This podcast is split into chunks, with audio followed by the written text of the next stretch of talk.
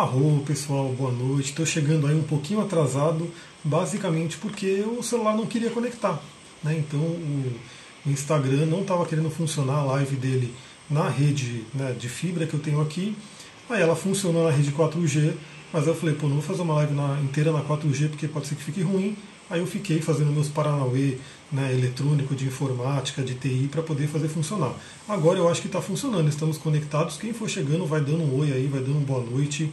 É, deixa eu voltar aqui para a página, porque saiu, deixa eu voltar aqui para a página do Instagram para a gente continuar a live das dignidades planetárias, mas hoje tem vários outros assuntos também. Hoje eu estou com um vinhozinho aqui, né, para honrar a deusa Afrodite, deusa Vênus, que é o dia de hoje, né? Então enquanto a galera vai chegando, eu vou arrumando as coisas aqui. Quem for chegando vai dando um oi aí, vai dando uma boa noite. A gente parou no Marte, né, então a gente falou sobre as dignidades do Marte. Aí para quem perdeu essa live, eu vou colocar lá no YouTube depois. Né, e agora a gente vai falar sobre Júpiter. Boa noite, MC Cheto. E agora a gente vai começar sobre Júpiter, vamos falar rapidinho sobre Júpiter, depois sobre Saturno, porque a gente tem os outros assuntos que eu coloquei lá na live, porque eu coloquei né, para a gente conseguir falar. Antes eu quero dar uns recadinhos, boa noite Marta. Quem for chegando, se você souber, eu espero que você saiba, já fala aí qual é o signo que você tem o Júpiter. O meu Júpiter é Capricórnio, é o Júpiter em queda. Agora qual é o seu Júpiter? Coloca aí. Né, eu tenho Júpiter em Aquário, Júpiter em Câncer, Júpiter em Peixes. Qual que é o seu Júpiter? Eu queria dizer que eu estou bem feliz porque eu encontrei só aqui no mercado de Mariporã o hambúrguer vegano Fazenda do Futuro, aí bem bacana, bem gostoso. E aí eu fui lá, já comprei dois logo, já comi dois, enfim, né? Acho bem legal, porque eu sou vegano, então assim, eu até dou a dica para vocês de novo, assistam no Netflix o documentário Game Changers ou A Dieta dos Gladiadores. Vocês vão entender porque que essa parada aqui é bem bacana. E está aqui em Mariporã, né? muito feliz, grande Vila Ipanema, né? para quem é de Mariporã, comprem no Vila Ipanema, porque lá realmente eles estão com uma geladeira inteira de coisas veganas, eles estão bem aí sintonizados com o que é o nosso, né, nosso mundo hoje. Júpiter em Leão, a Genevier no Júpiter em Leão, bem forte, né? Porque Júpiter é um planeta de fogo, Leão é um signo de fogo. Mas vamos começar então, né? Então só a Genevier sabe o Júpiter dela. Cadê a galera? vocês não sabem o Júpiter de vocês? Então eu tenho em Capricórnio, a Genevier tem em Leão. E o Júpiter ele tem domicílio aonde? Em Sagitário, que todo mundo deve conhecer. Ó, a Manu tem Júpiter em Virgem. Então Júpiter rege Sagitário, né? ele fica muito feliz ali, ele tem tudo a ver com aquela energia. Então isso é uma coisa também que eu sempre falo, né? Porque quando você vê os memes de internet, quando é o meme de Sagitário, é só o bêbado, o zoeiro, o baladeiro. Né? Só que Sagitário não é só isso. Sagitário vem de Júpiter. Júpiter é realmente o, a filosofia, a espiritualidade, né? uma sabedoria. Então, assim, claro que não é todo sagitariano que vai estar se conectando com isso, mas o Júpiter significa isso no nosso mapa. Júpiter em Ares, né, da Marta, olá, Tayane. Boa noite, Mike Daniel. Então o Júpiter em Sagitário ele está muito forte, é a regência dele, ó, Júpiter em Escorpião da Tayane. O Júpiter em trânsito está agora em Sagitário, né, então ele está fortíssimo, ele fez todo um trabalho aí de elevar aí a parte da espiritualidade, das crenças. Espero que vocês tenham trabalhado. Lá, a Samantha tem Júpiter em Virgem, a Gabriela tem Júpiter em Libra, Júpiter em Aquário. Eu acho que tem um grande delay aí, né? E pior que tem mesmo, porque eu sei que eu termino a live e a galera continua me vendo, tipo um fantasmão ali, e eu já estou aqui terminando tudo. Então tem esse delay mesmo, beleza. Já vi o Júpiter de muita gente, bacana. Tem gente com Júpiter em queda, em domicílio, em exílio e assim por diante. A gente vai falar. Júpiter em Sagitário, então ele fica muito forte, ele fica feliz, ele tem analogia com isso. E Júpiter vai entrar em Capricórnio agora, né? Então ele agora em dezembro ele vai entrar em Capricórnio, teremos uma mudança de energia, vão se preparando aí. Mas claro que eu vou fazendo lives aqui, mandando os áudios no Telegram. Aliás, para quem está no Telegram, gravei hoje um áudio sobre meditação, a importância da meditação. Porque eu perguntei aqui no, no Instagram e infelizmente a maioria das pessoas não medita todos os dias hoje em dia. Ainda não, né? Infelizmente. Então gravei um áudio bem bacana, espero que incentive bastante quem ouvir ele para poder começar a meditar realmente todos os dias. Agora, o que todo mundo, né, a maioria das pessoas não sabe também é que Júpiter também rege peixes. Por quê? Porque na astrologia moderna quem rege peixes é Netuno. Então assim, a maioria das pessoas provavelmente conhece peixes como sendo um signo regido por Netuno que é, né, tem energias afins, obviamente, mas não podemos esquecer que Júpiter é que rege peixes desde os primórdios, desde a antiguidade. Ele continua regendo peixes, então um Júpiter em peixes também é muito forte. Isso é uma coisa interessante de entender. Né? Vamos voltar um pouquinho, né? vamos voltar para o Marte, por exemplo, porque Marte rege Ares, Né? E rege escorpião também, que tem muita gente que não conhece, não sabia que Marte rege escorpião e é vinho, né, em homenagem a escorpião. E a Vênus, né? Que hoje é dia de Vênus, para quem não sabe. Então, o, o, Marte rege Ares e Escorpião. Marte em Ares é o Marte para fora. Marte né, Yang é o Marte expansivo. Marte em Escorpião é o Marte para dentro, é o Marte Yin, ele vai né, para o seu interior. A gente vai entender daqui a pouco sobre os três arquétipos de Marte, né, a evolução dele e assim por diante. No caso de Júpiter é a mesma coisa. Júpiter em Sagitário é Júpiter para fora, Yang, né, ele vai para o mundo, ele expande.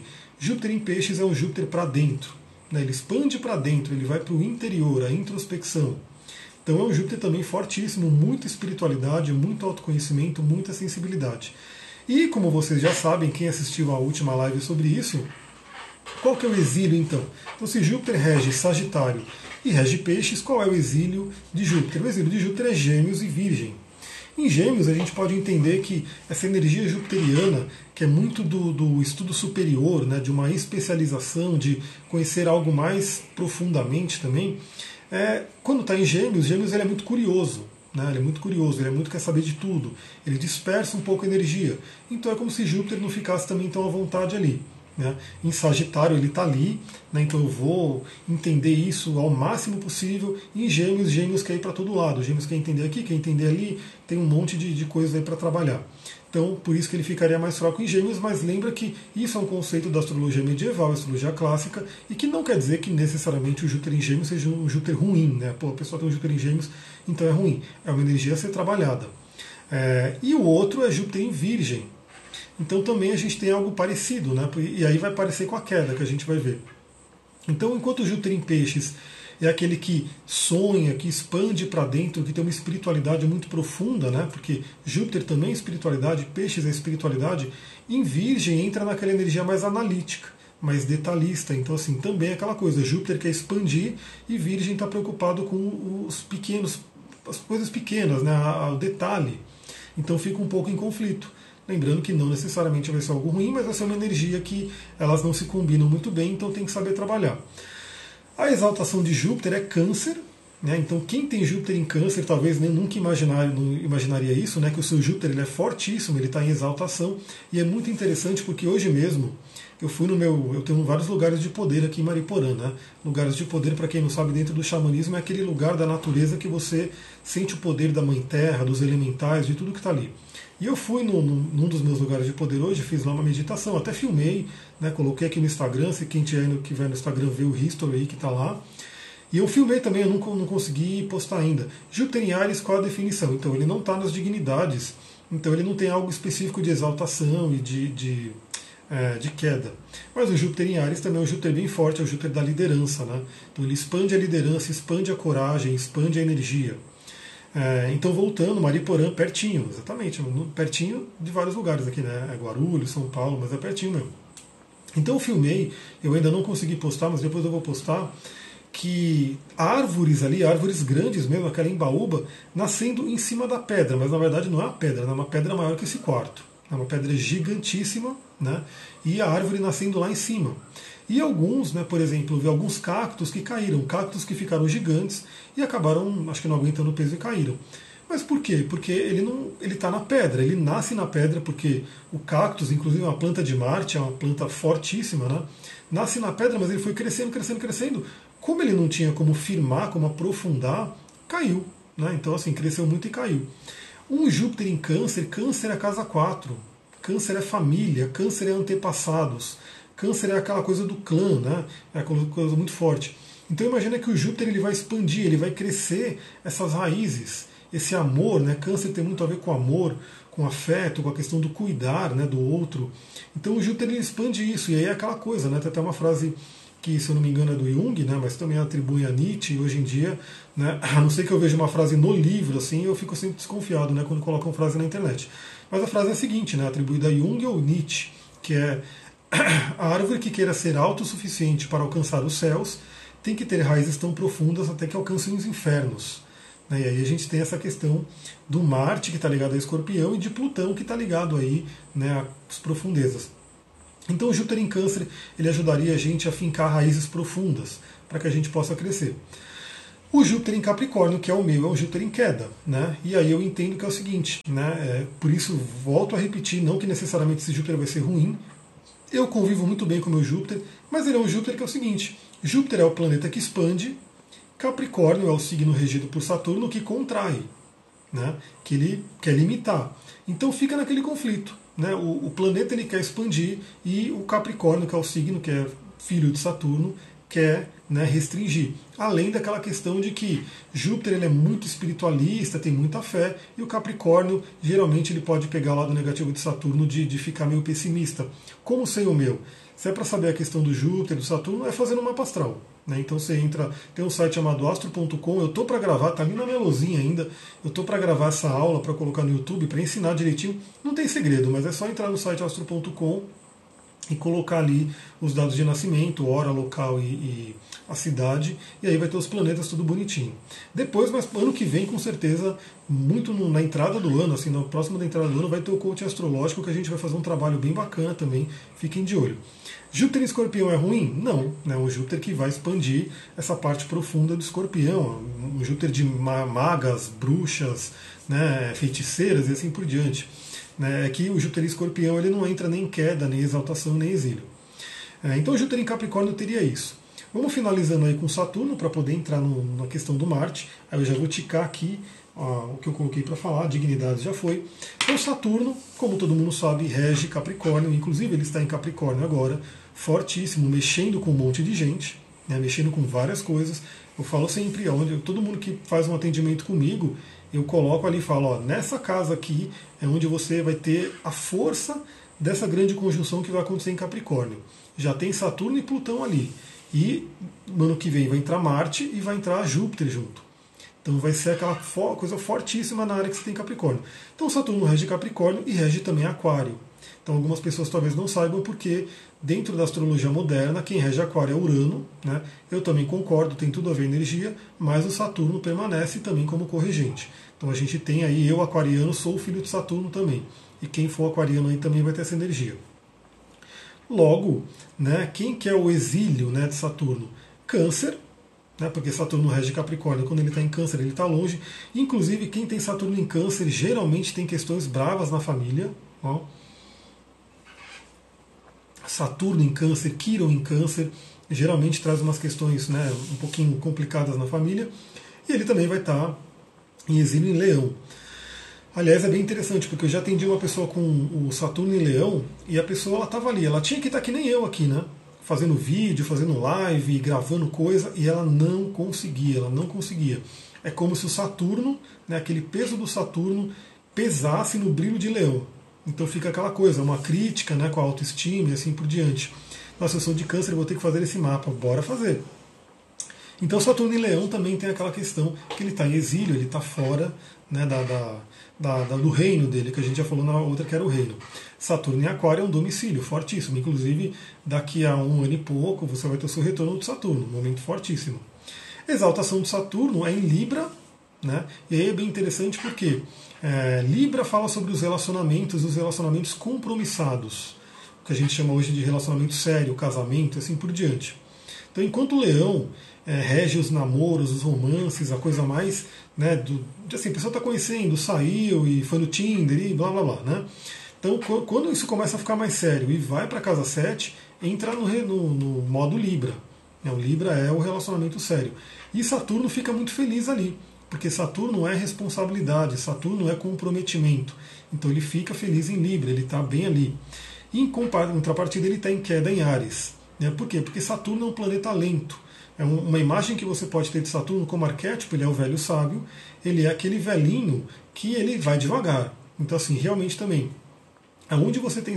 Aonde Saturno está passando no seu mapa, olha aí, né, onde você tem Capricórnio, o terceiro decanato de Capricórnio, provavelmente as coisas, as, os assuntos dessa área não vão estar tá fluindo tanto assim, porque Saturno ele tende a restringir, ele tende a deixar mais lento.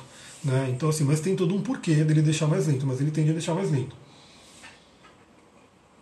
Quando ele cai num signo impulsivo, né, num signo rápido, num signo de velocidade, que é Ares, conflito. Né, porque o Saturno está ali, paradão, né, ele está lento, ele está ali naquela coisa dele cristalizada, E o Ares, que é um signo de fogo, quer ter um impulso, quer se mexer. Então é uma posição difícil também para Saturno. Então assim a gente terminou as dignidades, eu vou mostrar de novo, fazer minha mágica aqui.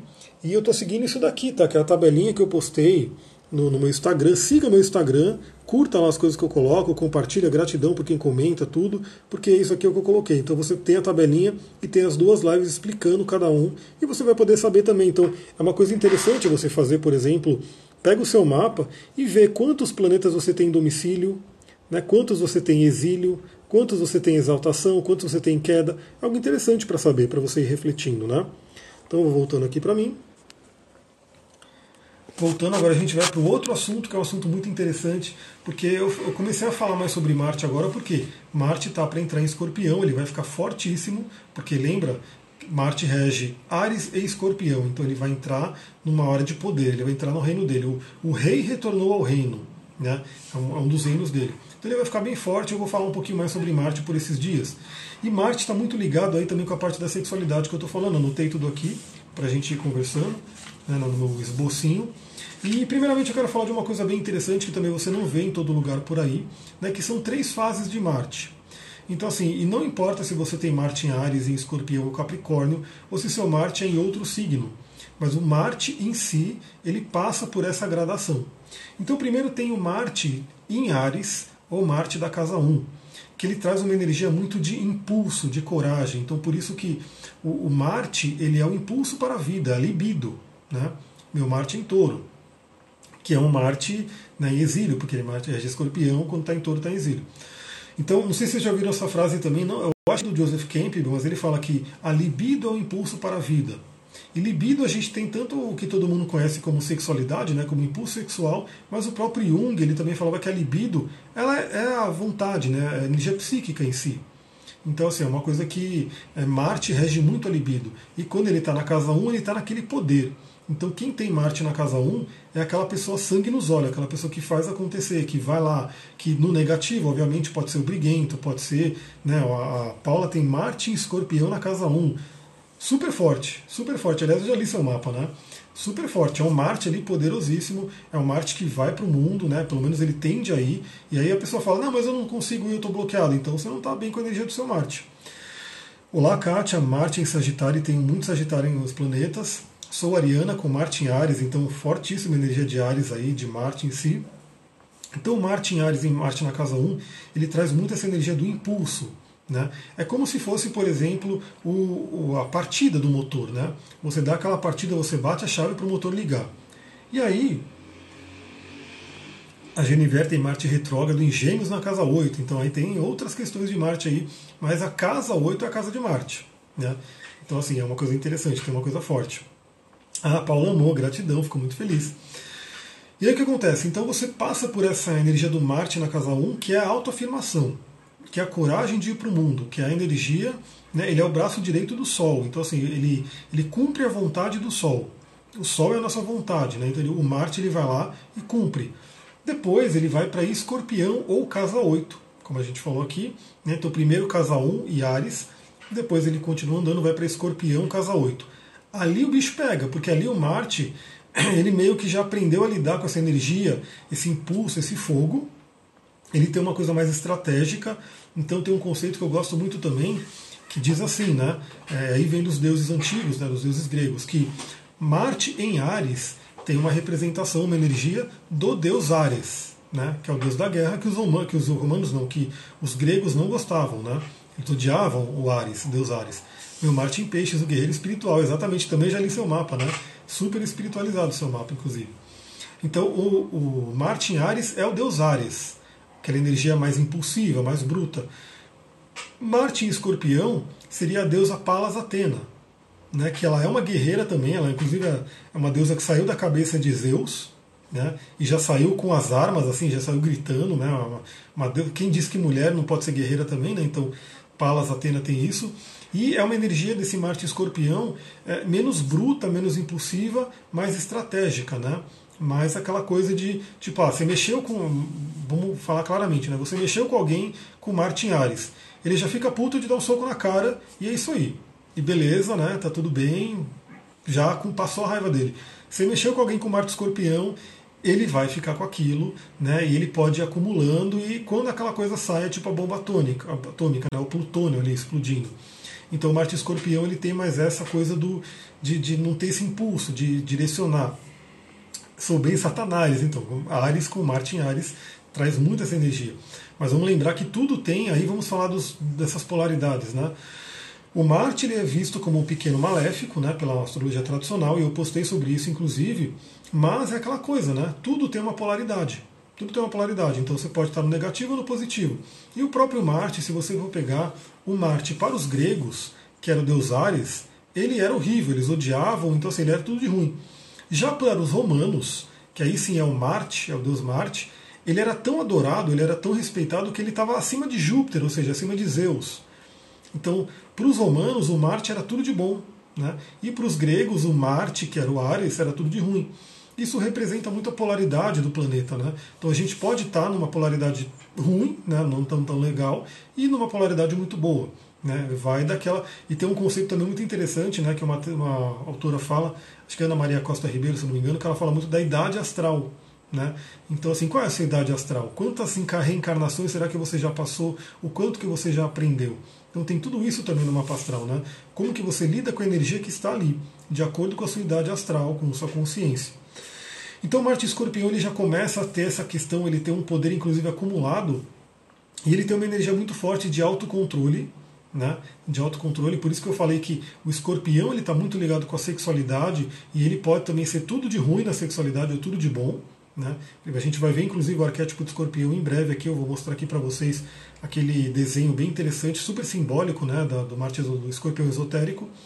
E também o Marte escorpião ele, é, ele tem aquele poder de renascer, na verdade de cortar aquilo que não serve mais, que é a energia da morte, a energia da casa 8, para poder renascer. Então o Marte em escorpião ele se regenera. E aí ele aprendeu a lidar com essa energia, ele teve esse, esse ele deixou para trás aquilo que não é legal, ele se reinventou, ele se regenerou, ele vai para o terceiro arquétipo que é o Marte em Capricórnio, que como vocês lembram, o Marte em Capricórnio, ele é um Marte exaltado, ele é um Marte fortíssimo. E por quê? Todo aquele poderio de Marte, aquela coisa militar, aquela força, aquele fogo, aquela libido, é direcionada para um propósito. Porque Capricórnio, lembra, Capricórnio, meio do céu, casa 10, Saturno, né, que era o último planeta visível né, para os ah, nossos antepassados, até a gente tem equipamentos que conseguiu enxergar Urano, Netuno e Plutão, a gente só conseguia ver até Saturno. E até hoje, né, se você for no céu mais estrelado, né, não de São Paulo, que é tenso ali, né, você não consegue ver muitas estrelas, mas se você for para um lugar bacana, um céu limpo, você consegue enxergar Saturno ali. Aliás, fiquem de olho, porque no ano que vem até a astronomia vai falar sobre isso, né, porque vai ser muito bonito a gente vai ter, é, que a gente consegue ver, né? porque na verdade vai ter Plutão junto, mas Plutão a gente não vê. A gente vai ter Saturno, Júpiter e Marte juntos no céu, e a gente vai ver a olho nu esses três pontinhos ali no céu. Então, a hora que você olhar para ali e sua vida estiver meio bagunçada assim, falar, ah, vocês, né, que estão me pegando aqui, né, eles vão estar juntinhos ali, a gente consegue ver. Só que a gente não consegue ver Plutão sem equipamentos para isso, né. Então, o, o Marte em Capricórnio, ele traz aquela energia onde ele, ele pega todo aquela, aquele fogo, aquela libido, aquele poder dele e vai né, para um propósito. Que perfeição, não acredito que a gente vai conseguir ver, vamos conseguir ver. E ainda hoje, né, vocês prestem atenção, porque, por exemplo, a Lua é um ponto bem interessante, porque quando a Lua passa perto de um desses planetas, você vê. Né? Então, por exemplo, quando a Lua está em Sagitário agora, ela fica perto de Júpiter. Então eu sempre posto ali para a galera ver, né? Quando ela está num signo, por exemplo, que é Capricórnio, ela vai estar tá perto de Saturno. Então vocês podem ver também, né, pelo movimento da Lua. Eu gosto muito de olhar os planetas, olhar as estrelas à noite. Júpiter me acompanha à noite toda noite. Júpiter é o grande benéfico, né? ainda bem que ele te acompanha porque é, ele traz realmente as bênçãos. Então Marte em Capricórnio ele vai trazer aquela energia realmente para o nosso propósito, porque lembra, ele é o braço direito do Sol. O Sol é o nosso propósito aqui também. Né? Aquilo que você veio fazer, a sua verdadeira vontade, a sua essência. E é o Marte que é o guerreiro que vai executar aquilo que o Sol quer, aquilo que o Sol precisa fazer. Então tem esses três arquétipos e aí lembra, né? Não importa que você tenha, por exemplo, um Marte em Libra, né? Você pode estar, tá, você vai passar por essas gradações de Marte. Né? Você vai poder realmente direcionar a sua energia do a energia do seu Marte de acordo com essa escala. Né? Primeiro a coragem, o impulso, depois a regeneração, a força né, para se regenerar, e depois o foco, o direcionamento para um propósito. Esse é o Marte realmente positivado. Falando das três fases de Marte, agora vamos falar do arquétipo de escorpião, que muita gente gosta também. E geralmente as pessoas perguntam, né? Pô, mas só escorpião tem isso? Sim, até onde eu sei, até eu já estudei muito astrologia, é escorpião que tem essa parada aí desses três arquétipos, né? Porque quando possível eu falo de Mercúrio em lives. Eu já até fiz lives sobre Mercúrio, né? Deve estar no meu YouTube, inclusive. Mas claro que como Mercúrio vai ficar retrógrado em escorpião, eu vou fazer em breve mais lives sobre Mercúrio. Então agora a gente vai falar sobre os três arquétipos de escorpião. Curiosidade, enquanto eu vou tomando mais um gole do vinho, quem sabe aí quais são esses três arquétipos do signo de escorpião? Vamos lá, alguma pessoa aí deve saber, não é possível. Os três arquétipos do signo de escorpião, quais são? Esse vinho está uma maravilha.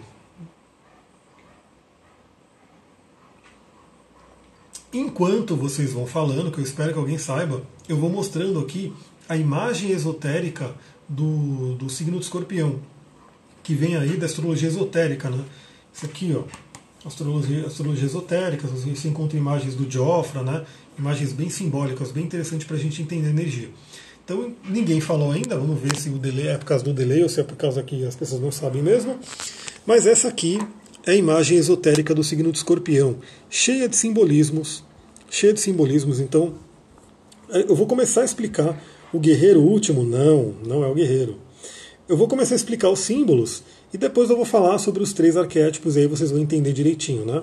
Então, primeiro a gente tem aqui o escorpião em si, né? Que é o próprio. Lembra de você ter falado no meu mapa, era o próprio escorpião, o outro era o oculto.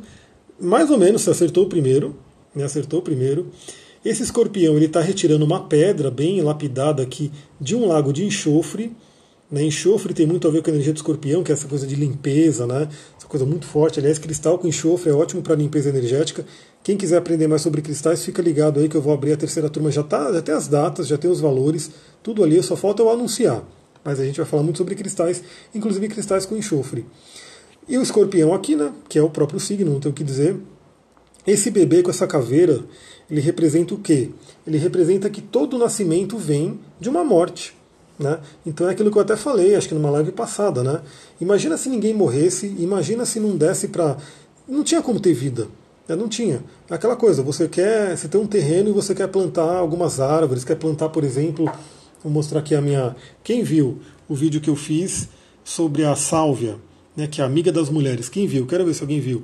Vamos supor que você queira, né, você viu meu vídeo, você ficou super feliz com a sálvia, aí você tem lá o seu quintal, o seu canteiro, e você quer plantar um monte de sálvia. O que, que você vai ter que fazer? Você vai ter que tirar, você vai ter que matar aquelas plantas que estão lá, infelizmente, aquele capim. Ou seja, toda morte, toda, toda vida vem da morte também. Me ligaram no meio da live, quase arrumei briga. Ô louco, ó, a energia de Marte, hein? Cuidado. Então, sempre. E aí lembra que isso é simbólico também. Né? A, a Cláudia viu. Isso é muito simbólico. Por quê? Muitas vezes tem até uma frase né, que, que tem até a imagem de Shiva, geralmente eu posto ela, que para você ser quem você é, você tem que se desprender de quem você não é. Né? E tem uma frase do Eckhart Tolle também que ele mostra, ele fala que é, a morte leva embora tudo aquilo que você não é. Então a gente mesmo, o escorpião, ele simboliza isso, a casa 8 simboliza isso no mapa astral. A gente passa por várias mortes na vida a gente mata várias partes nossas, a gente regenera e assim por diante. Eu vi sensacional a salve, aliás, comprei uma depois da sua indicação. Arro, multiplica ela, planta ela, porque aliás ela é maravilhosa, né? A salve é incrível. Assim como várias outras plantas, né? Mas eu tenho um, um carinho especial pela salve. Então o bebê está representando isso, né? O bebê com a caveira aqui. Então tudo morre, depois nasce. Inclusive, para quem acredita em reencarnação, a gente vai morrer e vai renascer e vai, vai ter um outro corpo e assim por diante. Esse cálice aqui, né, que tem um caído e um é, em pé, representa muito a questão da sexualidade intensa de, de, de escorpião. Escorpião é um signo de muita sexualidade e que se tiver negativo, pô, derruba a taça, não vai conseguir o santo graal. Né? Se tiver no positivo, olha aqui o que acontece. Você tem aí toda a energia, a hóstia brilhante, né? o santo graal chega até você, com energia sexual bem direcionada. Então tem esses dois polos. Né? Aqui a gente tem o São Jorge matando o dragão. Né? Isso representa o quê? é aquela coisa do dragão do umbral, né, que os esotéricos falam muito. Então, são as nossas sombras, aquela coisa que a gente tem que combater na gente. E eu digo que assim, não é, não é necessariamente você combater de matar, de destruir, mas é você é dominar aquilo, não deixar que aquilo te domine. Então o São Jorge aqui combatendo o dragão está mostrando muito isso. Aqui atrás tem uma pessoa, né, um monge meditando. E aí eu, de novo, vocês viram que eu comecei a live falando sobre meditação. A meditação é um caminho fortíssimo para você fazer todo esse trabalho do escorpião, né? Essa coisa de entrar em contato com si mesmo. A frase de São Francisco, morrer para nascer para a eternidade. Também, ó, outra frase maravilhosa, é isso aí mesmo. Né? A gente tem que morrer para renascer para a eternidade. Aqui a gente tem uma serpente, né? como vocês estão vendo, símbolo da transformação, símbolo da morte, do renascimento, da cura e também da sexualidade. E aqui a gente tem a águia. Então vocês viram todos os símbolos de escorpião. Agora eu vou voltar para mim aqui. O que acontece? O escorpião ele tem aquela, aquelas três, aqueles três arquétipos. O primeiro é o arquétipo do escorpião, escorpião. Então, escorpião animal é aquele que pica, é aquele que realmente é o escorpião vingativo, negativo, que está né, numa coisa meio que é, é, o pior, né, aquela coisa de querer se vingar. Tem até aquela história né, do monge, o monge que está vendo o escorpião se afogando ali no lago, aí ele vai lá e tira o escorpião do lago, mas ele toma uma picada. A vida de um ariano é matar um dragão todos os dias, olha só. É aquela coisa, né? Procura aventura. O arquétipo do Ares é o herói, né? Aí tem todos os o Jazão e todos aqueles heróis. Então o monge vai lá, ele tira né, o escorpião e toma uma picada. Aí o escorpião de novo estava lá se afogando tudo. O monge vai lá e tira de novo o escorpião e toma uma picada de novo. E aí o outro que estava do lado do monge falou: Meu, mas você é besta, tipo, você sabe que o escorpião vai te picar, é a natureza dele. E aí o monge falou: sim, é a natureza do escorpião me picar, mas a minha natureza é salvar qualquer ser. E aí ele mostra isso, né? Porque o escorpião ele tem esse instinto, essa coisa de se vingar, de, de atacar e assim por diante. Então esse é o arquétipo do escorpião mais baixo, mais baixo, né? Não tá legal. Depois entra o da serpente. Né, o da serpente já começa a ter, o escorpião serpente ele já começa a ter aquela coisa da cura, né, de começar a trabalhar um pouco mais a sexualidade, de começar a deixar coisas para trás, a renascer, porque a cobra no xamanismo, a serpente, ela tem muito o significado, né, o simbolismo do renascimento também. Não sei se vocês sabem, mas tem cobra que, não sei se são todas, mas pelo menos eu sei que algumas fazem isso, elas deixam a pele dela inteirinha assim e ela sai tipo nova. E aí você olha aquela pele ali, parece que a cobra está ali mas é só a pele dela que ficou para trás para ela poder continuar crescendo. Então o escorpião serpente, o escorpião cobra já começa a fazer essas curas, esses renascimentos. E aí ele vai para o escorpião águia. Né? O escorpião águia é a sabedoria, a espiritualidade, é aquele escorpião espiritualizado. Que aí ele está muito próximo, o águia está muito próximo do fênix também. Né? Que o fênix é aquele que renasce, que se consome para renascer, se reinventa. Então esses são os três arquétipos do escorpião escorpião, escorpião, escorpião, serpente escorpião, águia. E aí vocês vão entender, para quem conhece um pouco de tarô, por exemplo, né? Esse é o tarô de Tote, né, do Mr. Crowley que eu utilizo. Em duas cartas eles têm esses arquétipos do signo fixo, e eu vou mostrar aqui. É interessante porque se a pessoa não entende, ela não vai entender o porquê desse simbolismo. Então eu vou mostrar aqui para vocês. Esse aqui é o Hierofante, né? É o arcano Hierofante, arcano 5, que em alguns é o Papa, né? Então aqui tem os quatro signos fixos, também representados aí pelos quatro evangelistas, né? Mas aqui tem ó, o touro, que representa o signo de touro, obviamente. Aqui tem o leão, que representa o signo de leão, obviamente. Aqui tem o homem, ou o anjo, que representa o signo de aquário, obviamente. E aqui tem uma águia. Aí você fala, pô, como assim águia? Né? Tipo, mas não era escorpião, o outro signo fixo? Sim, mas é por isso. Quem está aqui, quem, quem teve o direito de estar entre os quatro aqui, é o escorpião águia. Para quem tem escorpião no mapa, faz todo sentido essas explicações. Arro, fico muito feliz. E aqui é a carta do mundo, do universo, que também tem. Então você vê que tem aqui, tem o touro, tem o leão, tem o, o homem, o anjo e a águia. Também representando. E aí o tarô de Tote ele é bem simbólico, assim, bem doidão. Eu vou mostrar no tarô de Rider Waite, Pamela Smith Waite, que tem isso mais fácil de ver, né? Também o arcano mundo, e você vai ver aqui o leãozinho, né, que representa o signo de leão, o touro, que representa o signo de touro, o homem, o anjo, que representa o signo de aquário, e a águia, que representa o signo de escorpião.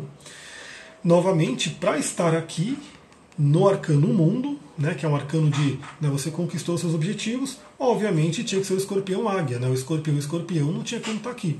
Então esses arquétipos são bem, bem interessantes para a gente pensar. Então também tem isso, né? Muitas pessoas têm preconceitos aí com, com alguns signos, por exemplo, é, com Ares, com Escorpião, com Gêmeos, enfim, as pessoas não gostam. Mas não tem como, não tem essa de gostar e não gostar. Lilith em Escorpião aqui, desafiador, imagino. Lilith é fortíssima em Escorpião, tanto para o bom quanto para o ruim, né? Então lembrando disso. Então, escorpião que muita gente não gosta, é, é por quê? Porque infelizmente também tem ainda muito escorpião que está no padrão mais baixo do signo. Ele não chegou no águia. Agora, quando você conhece um escorpião águia, é outra coisa. Né? É outra coisa. É o escorpião realmente que cura, que traz cura, que traz espiritualidade, uma coisa fortíssima. Então, esses são os arquétipos de escorpião. Já falei de um outro tema aqui. Eu tenho que correr mesmo, porque eu falo, falo, falo. Quando menos vejo, o Instagram fala 30 segundos para acabar a live, aí acabou. Eu mostrei o tarô, né? Então eu já mostrei essas coisas do tarô dos arquétipos. Depois eu vou mostrar o tarô pelo outro assunto que a gente vai conversar, que é a questão da sexualidade. Por quê? Eu postei perguntando, né? Eu estou sempre postando perguntas aqui no Instagram, então você, se você não acompanha, acompanha os meus stories, porque eu estou sempre postando perguntas, é legal, o pessoal interage, trazem coisas, eu dou dicas, enfim. Então estejam sempre ali, né? Começa outra, não sei se dá, né? Não sei porque o meu Instagram ele fica meio lento depois. Ah, gratidão. Mas tem, eu vou colocar no YouTube com certeza, né? Então depois quando terminar eu subo no YouTube e quero fazer mais. Então quanto mais pessoas tiver na live, vão chamando seus amigos aí, mais eu fico feliz assim para fazer. Então falando sobre sexualidade, eu perguntei para a galera, né, se você domina a sua energia sexual. Né? E aí teve gente que perguntou, mas como assim dominar? Todos temos todos os signos no mapa e muitos temos Exatamente, todos temos todos os signos, isso que eu sempre falo. E, e, todos, inclusive, passamos pelos signos, pelas progressões, pela progressão lunar. Meu canal do YouTube acho que está Amir Hamad, Evolu Coach, alguma coisa assim. Eu preciso ver direitinho, por isso que eu preciso, eu preciso arrumar ele para ele poder crescer, né? Mas se você colocar Amir Hamad, acho que você encontra, que é o meu nome que está no Instagram também. Então o que acontece? É Muita gente falou, né? Ah, mas como é que eu faço isso? O que é dominar a energia sexual? É, é reprimir, é prender, é controlar? Vamos entender um pouquinho isso. Primeiro, por que, eu perguntei isso? Porque é uma energia de Marte. Então não importa se você é homem ou mulher. Marte, dentro do seu mapa, traz a libido. Aliás, eu não sei se vocês sabem, né? É, porque eu trabalho com o Tantra também, com a terapia tântrica, tem, traz todo esse conhecimento da sexualidade. O, o que, que traz? A mulher também tem testosterona. Né? Aliás, eu postei isso hoje, né? eu postei que uma imagem lá né, de Shiva e Shakti e que todos nós temos essa energia masculina e feminina, ou seja, eu estou aqui como uma energia masculina primordial, né, predominante, mas eu tenho uma Shakti também dentro de mim. Aliás, o, o meu mapa, inclusive, ele traz uma energia feminina bem forte. E você que é mulher que está me assistindo também tem um masculino dentro de você. Eu falei sobre a Ida e a Píndala, né, que são as, as nadis, uma lunar, uma outra, outra solar, Sushuma que está no meio, Shiva que está acima, Shakti que está abaixo, elas se encontram, enfim. Então a gente tem essas energias. E dentro da nossa fisiologia mesmo, né, dentro dos hormônios, é, tanto no homem quanto na mulher, é a testosterona que traz a libido, a vontade sexual. Tanto que, é, geralmente, obviamente não é todo mundo assim, mas geralmente o homem ele é mais nessa coisa né, de sexo, sexo, sexo para tudo. Mulher também, obviamente, mas vai determinar do grau de testosterona porque inclusive alguns hormônios femininos meio que cancelam a testosterona, então vai depender muito de mulher para mulher, né, qual que é o nível de testosterona que ela tem. Mas o que acontece é, não importa se você é homem ou se você é mulher, a vontade, a libido vem da testosterona, e testosterona é Marte. Então eu tenho Marte no meu mapa, você tem Marte no seu mapa. E essa energia sexual, como eu falei, que o Freud chamava de libido, o Jung também chama de libido, mas ele expande, é o Marte. Então, quando você não domina a sua energia sexual, é porque você não domina o seu Marte. O primeiro passo é você conhecer o seu Marte. Né? Muita gente aqui conhece, pelo que eu vi, tem o Marte em Gêmeos, tem o Marte retrógrado, tem o Marte em Ares e assim por diante, que tudo estou me especializando em Tantra e é muito poderoso quando sabem fazer com essa energia. Conduzir como terapêutico sensorial, as pessoas não sabem disso. Exatamente. É essa que é a questão que é você, primeiro, né? A gente falou das três fases de Marte. É você ir caminhando para você pegar essa energia sexual, né? Em vez de deixar ela te dominando, o que, que é ela te dominar?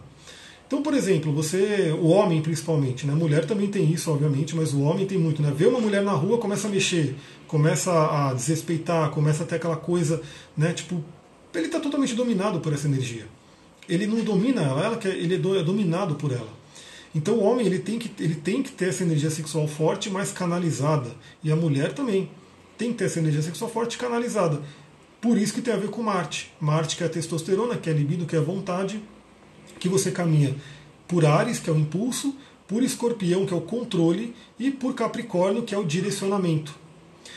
Então o próprio Tantra ele ensina muito isso. Aliás, a questão do Tantra é o quê? Que o pessoal acha que é só sexo, só sexo, nada a ver. O Tantra é uma filosofia intensa, enorme, né, de samadhi, de é, iluminação. E ele pega o quê? Ele pega o, como eu posso dizer, é, é um atalho, é chamado atalho. Maituna é um atalho. Então você poderia ficar 50 anos meditando né, meditando ali, para você chegar no samadhi. Quando você vai para a via do Tantra, você começa a trabalhar as energias sexuais. No taoísmo também tem isso, que é a alquimia sexual taoísta. Você trabalha essas energias para acelerar o seu samadhi, que seria o que? O encontro de Shiva e Shakti. Né? Então você traz essa energia. Então tem tudo a ver com Marte. Se o seu Marte está desgovernado, se o seu Marte ele não está é, agindo de acordo com o Sol, se eles não estão bem, a gente vê no mapa isso, um Marte em quadratura, um Marte retrógrado, um Marte bloqueado por Saturno ou ajudado por Saturno. Eu, por exemplo, tenho um Marte em escorpião na casa 8, ou seja, é um Marte duplamente escorpionino, bem forte, com Plutão ali pertinho, mas com Saturno grudado, grudado. Então assim, está exatamente no mesmo grau, 16 graus. Eu tenho aí Marte em 16 graus de escorpião e Saturno em 16 graus de escorpião. No começo eu tinha uma sexualidade meio bloqueada, meio fraca, meio zoada. Fraca não, né? Mas ela era meio tipo bagunçada. Depois eu encontrei o caminho do Tantra e eu realmente ultrapassei isso. E onde você tem Saturno, você tem que fazer isso, tem que dominar, você tem que ser o mestre. Então o, o Marte com o Saturno, ele tem a ver com Marte em Capricórnio, ou seja, canalizar a energia. Pegar toda essa energia fortíssima e canalizar. E aí eu trago um arcano bem interessante que ele, ele se apresentou para a live, né? Então assim, na hora que eu vi ele estava ali aberto, eu falei, então eu vou ter que falar dele porque ele tem tudo a ver também. Porque, aliás, uma das amigas ali do, do Instagram comentou, não, mas eu estou muito planeta em leão, eu não consigo dominar essa energia. Então olha a carta que estava aqui aberta, eu vou mostrar para vocês, que é justamente o arcano de leão. Né? Energia escorpião em Marte é tão forte que fui para o caminho do Tantra sem saber do meu mapa completo. Resumo, sou ascendente escorpião e Marte escorpião. Você explica maravilhosamente bem, gratidão. Olha só, essa carta aqui, para quem não conhece, é a famosa carta da força, que inclusive essa carta é, o meu arcano pessoal. Né? Para quem faz o atendimento comigo, até falando sobre isso, eu não fiz a live explicando sobre atendimento ainda, mas eu vou dando os pitaco aqui. Eu faço mapa astral, mas eu trago outras informações. Uma das informações é essa: qual é o seu arcano pessoal? Né? Qual dos 22 arcanos rege a sua vida. Quem rege a minha vida é esse aqui, é o arcano à força. Né? E mostra aqui no arcano né, uma mulher, energia feminina, Shakti, abrindo a boca de um leão, tranquilamente. Isso mostra o que? A inteligência acima dos instintos. Né? A inteligência acima dos instintos. E no tarô de Tote, do Crowley, né, a gente tem aqui uma floresta de símbolos, também é o arcano à força, né, que está aqui, ó, o símbolo de leão, não sei se vocês conseguem ver por causa do, da, da câmera, mas é, é, leão, né? É o arcano da carta de leão. Onde Babylon, né? Que é, que é a, a mulher escarlate, ela está em cima do, de uma besta, né? De um monstro de leão com várias cabeças e tem todo o simbolismo. Ela está pegando um útero aqui, enfim, está mostrando justamente o que que a gente sim, a gente tem que ter essa energia sexual é, sob o nosso domínio e não ela nos dominar. Então, trazendo essa daqui, que é um pouquinho mais fácil de vocês verem, né, porque não tem tanto símbolo, tanta coisa mágica, é, quando a sexualidade está desenfreada, é porque esse leão ele está dominando. Esse leão está dominando. Então, o que esse leão vai fazer? Uma hora ou outra ele vai te devorar, porque ele está te dominando. E aqui a gente vê que na carta, no Arcano à Força, é a mulher que domina o leão, é a inteligência, é a sutileza, é o amor que domina o leão. Aliás, é bem interessante porque no, dentro do, do tarô mitológico, não. Né? Eu achei até um pouco forçado, né? não foi muito legal o que a Alice fez, mas enfim. Nos tarôs tradicionais é sempre uma mulher abrindo uma boca de um leão. Você vê, é uma mulher, não é um cara, né? não é o Hércules ali quebrando o pescoço do leão na força bruta. É a mulher você vai disponibilizar essa live no YouTube? Espero que sim. Se Mercúrio retrógrado não me atrapalhar, sim. Porque, inclusive, eu não estava conseguindo iniciar a live né, no comecinho. Tive que fazer meus Paranauê de informática e consegui. Mas, provavelmente, sim. Então, aqui é isso.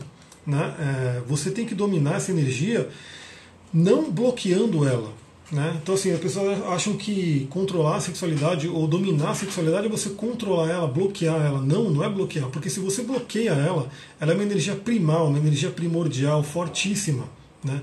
Imagina que você está, quando você bloqueia a energia sexual, você está empurrando uma mola, uma mola fortíssima, né? empurrando lá para baixo. Beleza, você bloqueou. Só que uma hora você cansa, uma hora você vacila, uma hora você, enfim, né, perde a atenção e essa mola volta. A hora que essa mola volta, ela volta com tudo. Então a energia sexual ela não pode ser bloqueada. Né? Se ela for bloqueada, ela realmente vai causar muitos problemas ao invés de te ajudar. Então existe um caminho, né, dentro do Tantra tem duas vias, né? Tem duas vias, tem o Vama Marga e o Dakshina Marga. Né? Dakshina Marga seria o caminho da direita, que é chamado né, que é um caminho que inclusive pode te levar ao celibato, mas é uma coisa diferente, porque é, você pode ir para o celibato sim, é um caminho também de, de, de trabalho tântrico, você pode fazer, só que você tem que saber fazer, você tem que transmutar as energias, você não pode simplesmente bloquear. Né? E não é tirando sarro não, mas a gente tem que citar porque todo mundo sabe, o pessoal de stand-up zoa mesmo, então vamos falar, né? Quantos padres você vê aí que o pessoal acusa de pedofilia e de coisas assim? Por quê? Porque ele vai lá, renega a sexualidade dele e não transmutou. Então vem uma aberração depois. Né? Eu sou geminiano e meu Marte é em touro. Isso atrapalha de alguma forma? Não, atrapalhar não atrapalha. Né? O Marte em touro ele é um Marte em exílio, mas ele tem a energia dele. Sempre a gente tem que olhar o mapa inteiro. Né? Isso é uma coisa que é importante sempre se falar, porque astrologia é, um, é como se fosse um, uma digital. Né? São muitas coisas para se olhar. E além de olhar o mapa, tem que olhar você. Porque lembra que eu falei da questão da idade astral? Né? Qual será a sua idade astral? Como é que você lida com o seu mapa, seja ele qual for? Né? Às vezes eu atendo pessoas que têm ali meus cinco planetas retrógrados. E ela está vivendo bem, ela está fazendo um trabalho dela. E ela veio com aqueles cinco planetas retrógrados. Então, assim, tudo depende de como você utiliza a energia. Então, eu não gosto de dizer né, que é bom ou ruim. O que geralmente atrapalha nos mapas são quadraturas, são algumas retrogradações, são alguns planetas que não se falam bem, mas aí tem que olhar o mapa né, inteiro para ver direitinho. É, então, voltando aqui para o arcano à força, essa energia da sexualidade ela tem que ser trabalhada, ela tem que ser canalizada, direcionada. Então, quem vai para o Dakshinamagi tem todas as técnicas de fazer esse casamento alquímico, isso chama casamento alquímico, né? ou conjunctio, né? conjunktio, não sei como é que fala em latim, mas é um casamento alquímico de Sol e Lua. Quem vai para o Dakshina Marg, né, que é o, o, caminho da mão direita, via, a via mão direita, simplesmente faz o quê? Você casa as suas energias masculina e feminina. Então lembra que a gente tem Ida e Pingala, que é lunar e solar. A gente tem Sol e Lua dentro da gente. A gente tem, segundo a psicologia junguiana, ânimos e ânima dentro da gente. Então o caminho do Dakshina Marg ele faz isso sozinho ele faz umas faz meditações, faz trabalhos de respiração, pranayama, um monte de coisa e faz essa energia se casar dentro dele para poder elevar Kundalini. Já no caminho Vamamag, né, que é o caminho da mão esquerda, se acha, né, se eu, gosto mais desse caminho também, que você faz isso de uma forma mais potencializada com a polaridade. Então, assim, você usa um parceiro, uma parceira, né, para complementar a sua energia. Então, por exemplo, eu né, tenho uma predominância masculina, né, sou hétero, então minha preferência é mulher. E eu tenho a minha parceira que vem com a representação, com a energia Yin, com a energia Shakti. Então eu entro com a energia do Shiva, ela com a energia de Shakti, e juntos fazemos essa energia de Kundalini subir. Meu Marte está em Sagitário na, na casa junto com Saturno, Vênus e Netuno e Urano. Pelo jeito tem um estélio aí, né? Que quando tem muito planeta junto é porque eles estão formando um estélio, tem uma força bem grande ali. Né? A Sol me escolheu isso. Mas aí tem que olhar o mapa direitinho. Então, no, no caminho Vama Marg, você vai com uma parceria. Né? Você vai com uma pessoa para que vocês complementem a polaridade e façam essa energia se multiplicar. E a gente tem que usar a energia sexual, entender que ela é poderosíssima, é a energia mais forte que tem, é né? uma energia de vida, ela gera vida. E por ela gerar vida, como a gente não está fazendo filho a todo momento que está né, tendo a sexualidade, você pode pegar essa energia toda da sexualidade e fazer o quê? E gerar projetos, e gerar é, criatividade, coisas para o mundo. Então, assim, o, o bonito da energia sexual é você pegar isso e você transmutar, você direcionar, canalizar ela para criar algo. Né? Então você pega, trabalha toda essa energia, né, movimenta essa energia, que é o prana, que é o ti, que é o orgone, enfim, são todas as nomenclaturas desse, dessa energia sutil que vibra no nosso corpo, né? Você faz isso, você movimenta ela e você canaliza para aquilo que você quer criar. E antes que o Instagram comece a querer derrubar a live, eu quero dar dica de dois cristais, né? E aí quem for fazer o curso de cristais vai ter eles e muito mais, né? Até aprofundando, que ajudam muito nisso, né? O primeiro que eu quero falar, que são cristais ligados com o Muladhara, chakra básico, né? Que é o primeiro chakra ligado à sexualidade. Por quê? Porque ele fala da sexualidade pela sobrevivência. Então, assim, é aquele instinto de sobrevivência, instinto de reprodução, que é o chakra básico. Então ele no negativo, ele bloqueado, ou ele não vai querer se reproduzir com ninguém, aí ele fica bloqueado, ou ele quer se reproduzir com todo mundo loucamente, e aí fica aquela coisa. O ideal é que ele esteja no equilíbrio, que você esteja no domínio sobre ele, não ele te dominando. Então, chakra básico vai falar sobre essa questão da reprodução, da sobrevivência. Depois o Swadhisthana, que é o chakra sexual propriamente dito, vem para aquela questão do prazer, da conexão, da sexualidade, da criatividade. Essas pedras, são pedras do chakra básico, Muladhara, que vibra no vermelho. Né? O vermelho é uma cor bem densa, mas essa pedra aqui é o rubi. Né? Deixa eu usar a técnica das blogueiras aí, que me ensinaram outro dia. Esse aqui é um rubi.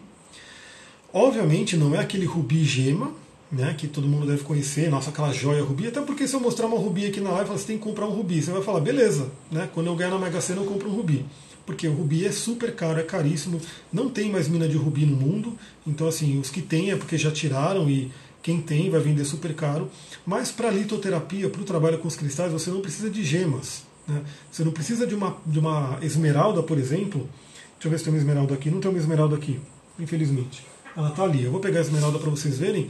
Mas quando você fala a palavra esmeralda, o que, que você imagina? Você imagina aquela pedra verde, transparente, linda, brilhante, né? Mas para você utilizar dentro do Gratidão, excelente live.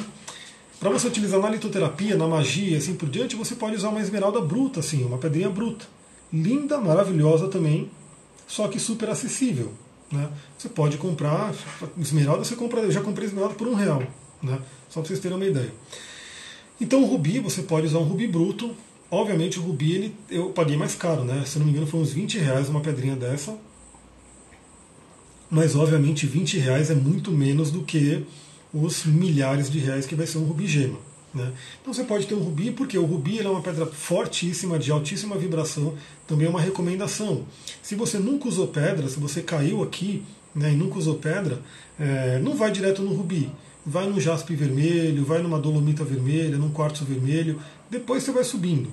Porque o rubi ele já ele tem uma vibração muito alta, muito forte. Mas o rubi ele é conhecido na Índia, né, muito conhecido na Índia, como uma pedra, ele e a outra que eu vou mostrar aqui, como uma pedra muito de fervor espiritual.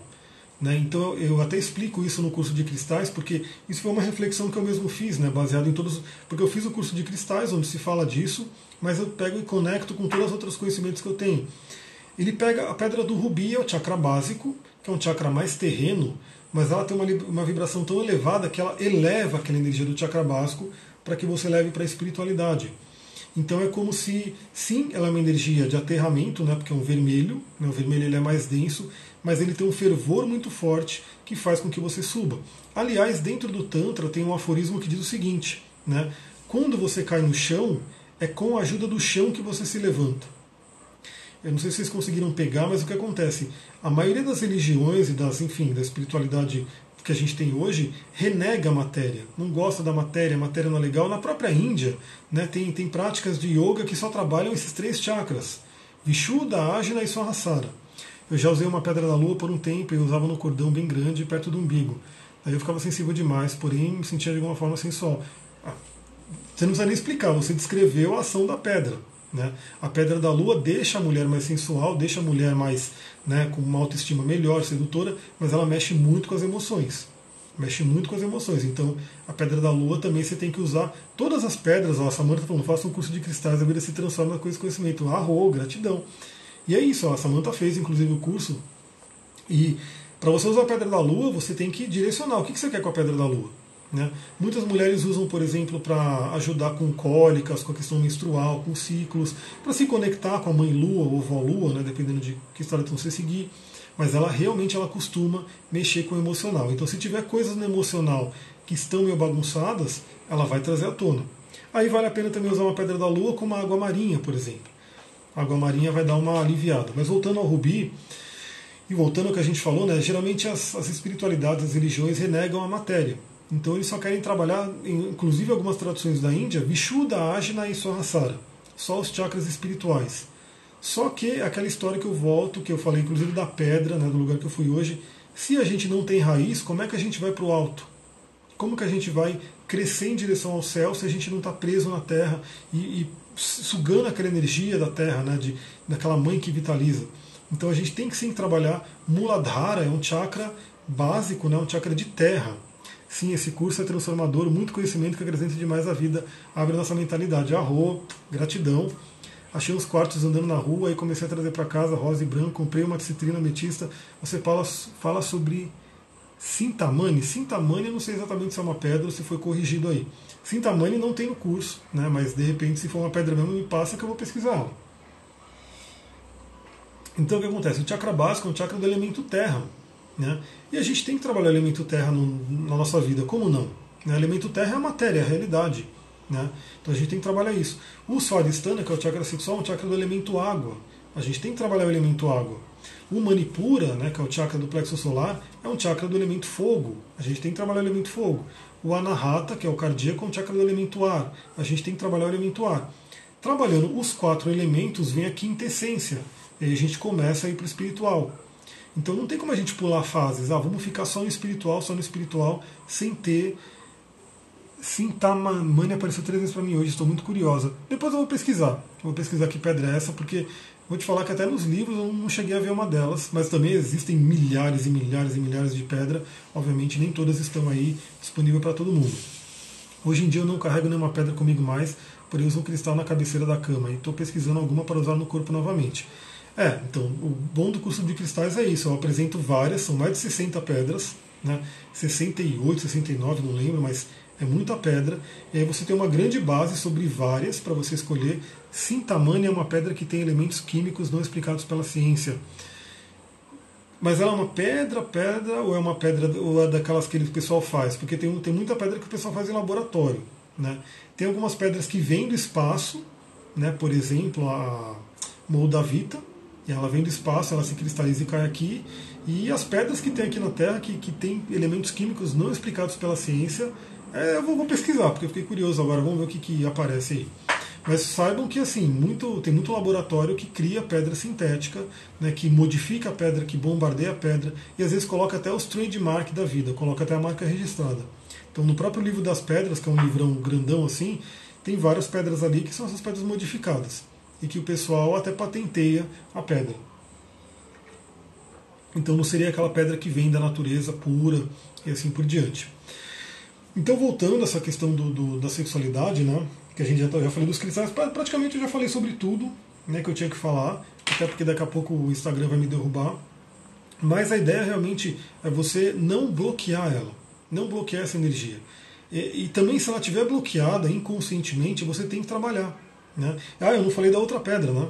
Então tem o rubi, o rubi que é fortíssimo, inclusive é uma das pedras de Marte ou do Sol, né? que está aqui, e a outra pedra é a granada.